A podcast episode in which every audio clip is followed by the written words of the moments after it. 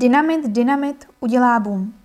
Věra Smolová, státní oblastní archiv v Praze, státní okresní archiv Příbram. Jan Černý, bytem na Havírně, 43-letý, ženatý, bývalý CK přísežný horní dozorce, odsouzený dne 1. srpna 1891 CK Zemským soudem v Praze, co soudem trestním, k deseti měsícům tuhého žaláře pro tajné spolčování napsal začátkem listopadu toho roku císařskému a královskému apoštolskému veličenstvu tři dopisy s prozbou o milost, očištění, znovu přijetí do služby a nové vyšetřování události, kterého podle jeho názoru nespravedlivě dostali za mříže. CK Horní ředitelství i okresní soud v Příbrami totiž černého žalobu zamítli a ani nebyl připuštěn k audienci u císaře. Trvalo pět měsíců, než CK úřady jeho dopisy císaři Františku Josefu I. poslali zpátky k prošetření Příbramskému okresnímu soudu. V prvním listu Jan Černý obžaloval horníka a žáka horní školy Josefa Pečeného z Havírny z krádeže a vynášení dynamitu, z odcizení a z pronevěry fůry uhlí o hmotnosti 18 až 20 metrických centů a v ceně 14 až 16 zlatých, patřící CK hornímu závodu v Příbrami a dále skřivé a zemsty spáchané přísahy, kterou soud uznal jako pravdivou, aniž by řádně prošetřil dřívější černého oznámení ze dne 30. července 1886 o tehdejších událostech na bohutínské šachtě vody Štěpána, zvané lidově Štěpánka. Místo toho byl Jan Černý už 3. srpna 1886 bez vyšetřování propuštěn ze služby. Přišel o započtení 26 let své práce u horního závodu a všechny výhody, které z toho plynuly. Byl to složitý příběh. Josef Pečení během služeb do sorce Černého od března 1886 opustil bez dovolení nejméně osmkrát dílo a Černý mu zameškané šichty nepřipsal. Pečený si přitom vybíral tolik dynamitu, jako by stále chodil do práce. Tento dynamit zanášel a jeho spotřebou dokazoval, že šichty odpracoval. Bral si denně 8 až 12 patron na jednu šichtu, což bylo množství, které nespotřebovali ani čtyři muži. V květnu nebo červnu 1886 ho Černý jednou k večeru přistihl, jak lezl společně s mladým horníkem Františkem Šmatlákem z Havírny z práce ztraceným dolem korunního prince Rudolfa, čili Rudolfkou, v Bohutíně, kudy bylo zakázáno chodit. Šacoval ho a našel šest nebo sedm dynamitových patron. Pečený se vymlouval, že je u sebe zapomněl. Vrátil se, jako by šel opět k dílu, a druhý den dal Černému 30 krejcarů, aby ho neudal. Černýmu peníze po Františku Šmatlákovi poslal zpátky, což Pečený doznal, ale až při přelíčení před CK Zemským soudem co trestním v Praze dne 16. března 1891. Brzy po prvním dopadení byl Pečený přistižen nočními hlídači a horníky z Havírny Dominikem Šlapákem a Janem Kropáčem, když opět lezl v neděli v noci Rudolfkou. Vymluvil se na Černého, co by svého nadřízeného dozorce a chtěl, aby ho propustili a neudali. Posléze byla v Rudolfce narazena skrýž dynamitu, pečenému ji připravili jeho švagr a dozorce Hinek Čadek z Havírny a dozorce Jan Klofát z Pohutína a objevili ji horníci Jan Chalupný a Josef Fajt z Lázu. Nález oznámili CK hormistru Janu Vejcovi, který nařídil dynamit odnést a mohl to dosvědčit. Kradený dynamit se prodával po vesnicích a lidé ho používali k chytání ryb, hloubení studny, odstřelování kamene a podobně. Josef Pečený by mohl vynášet denně, protože šacování horníků při odchodu prováděl jiný dozorce, který předtím Pečenému prodal ukradenou fůru erárního uhlí, takže ho kvůli strachu z prozrazení prohledával jen na oko. S onou krádeží uhlí se to mělo tak. Horník Josef Pečený nejprve pracoval pod dozorcem Františkem Fuxem. Na podzim 1885 nebo na jaře 86, když Fuxu Černý zastupoval ve službě, nepřišla na šachtu očekávaná fůra uhlí a Hinek Čadek, švagr pečeného, mu řekl, že ji rolník Josef Klika, který měl tehdy pronajatý dovoz erárního uhlí, dovezl pečenému. Viděl o tom dozorce František Kopička z Bohutína, protože Klika byl jeho švagr. Černý to hned ústně oznámil správci Hozákovi, ale teprve 30. července 1886 písemně, a to včetně krádeží dynamitu. Na základě udání Černého byl potom pečený potrestán CK horní konzultací za krádež uhlí pokutou pět zlatých. Krádež dynamitu však tehdy nikdo z horního závodu ani soud neřešil. Až o několik let později, když se krádeže střeliva už nedali ututlat, podal Josef Pečený o dynamitu a černém křivé svědectví u CK Zemského co trestního soudu a rovněž 16. března 1891 ho odpřísáhl, takže byl Černý odsouzen. Černý uvedl v listu císaře jména 12 havířů, včetně výše uvedených, kteří mohli svědčit proti Pečenému. Protokol o novém výslechu s Černým byl sepsán 7. března 1892 u CK Zemského co trestního soudu v Praze. Výslechy uvedených svědků se konaly 20. až 23. března. Všichni však vypověděli, že o krádeži uhlí ani dynamitu a chycení pečeného v Rudolfce nic nevědí, že si pečený fůru uhlí určitě opatřil poctivě, protože co by žák horní školy byl už považován za dozorce a tak si směl uhlí jako jiný dozorci kupovat.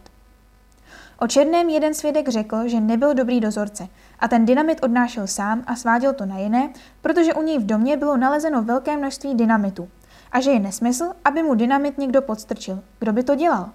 Každý horník musí drahý a k práci potřebný dynamit platit, takže si každý rozmyslel, aby ho Černému podstrkoval. Co by z toho měl? Jan Chalupný a Josef Fajt vypověděli, že jim o krádeži uhlí a dynamitu nebo připisování šichet není nic známo, ale je pravda, že asi před pěti roky při práci na Štěpánce našli na pátém laufu na ortě pod starým dřívím dvě bedničky s dynamitem. Jedna byla celá a druhá trochu načatá. A hned to oznámili nadřízený. Josef Klika vypověděl, že pečenému nikdy žádnou fůru uhlí nevezl.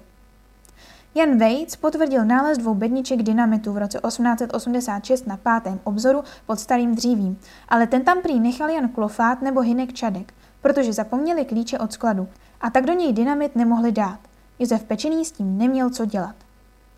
Výslech Josefa Pečeného však v tomto vyšetřovacím spisu chybí.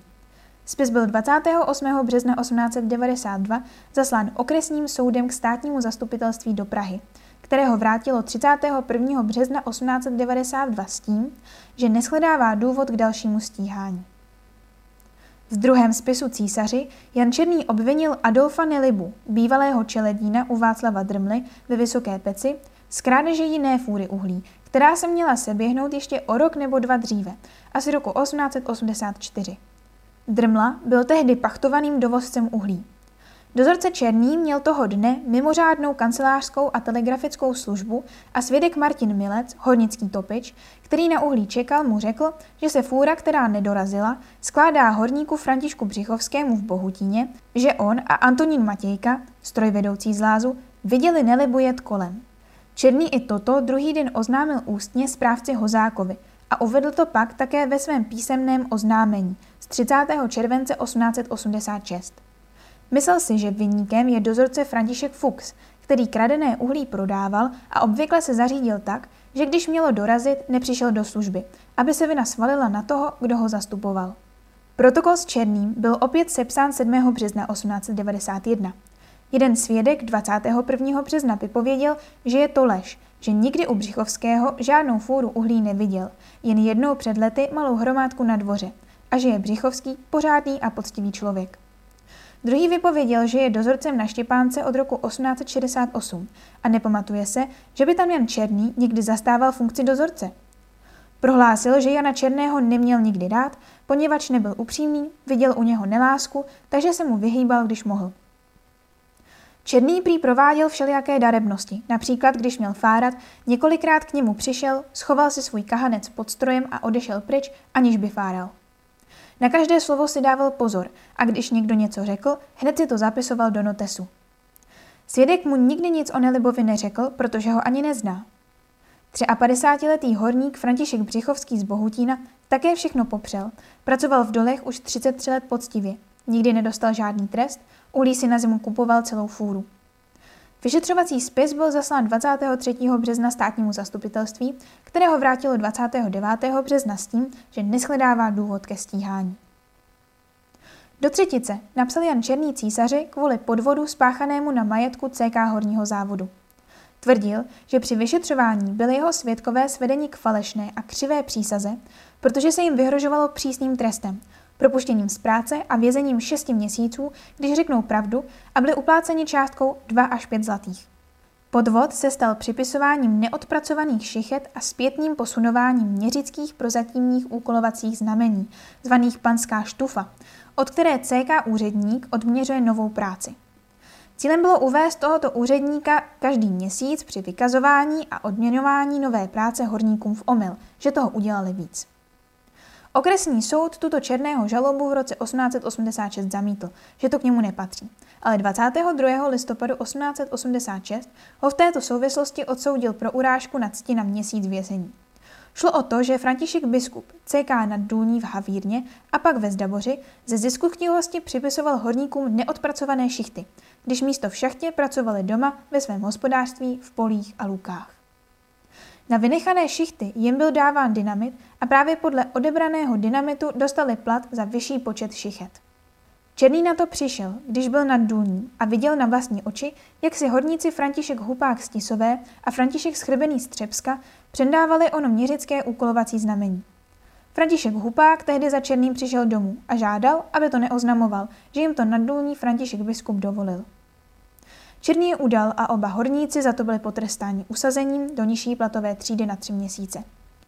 Oznámil to i proto, že kromě evidence dynamitu měl také povinnost denně dopravit stanovený počet vozů s rudnými zásobami na povrch, takže když si havíři šichtu nechali ocáchovat, ale nepracovali, neměl předepsaný výkon a byl potrestán srážkou zemzdy. Proto se místo rudných zásob vyvážely zásoby hluché a lidé, až 200, a stroje v prádelnách rudy pracovaly zbytečně. František biskup to dělal tak, že vzal rudné zásoby, které si dal stranou, posypal jimi hluché zásoby v zásmukách a Černému nařídil, aby to dal vyvést z dolu. František biskup také vydával dynamit, takže horníci se dali ve čtyři hodiny ráno zapsat, vzali si od něj dynamit a šli domů.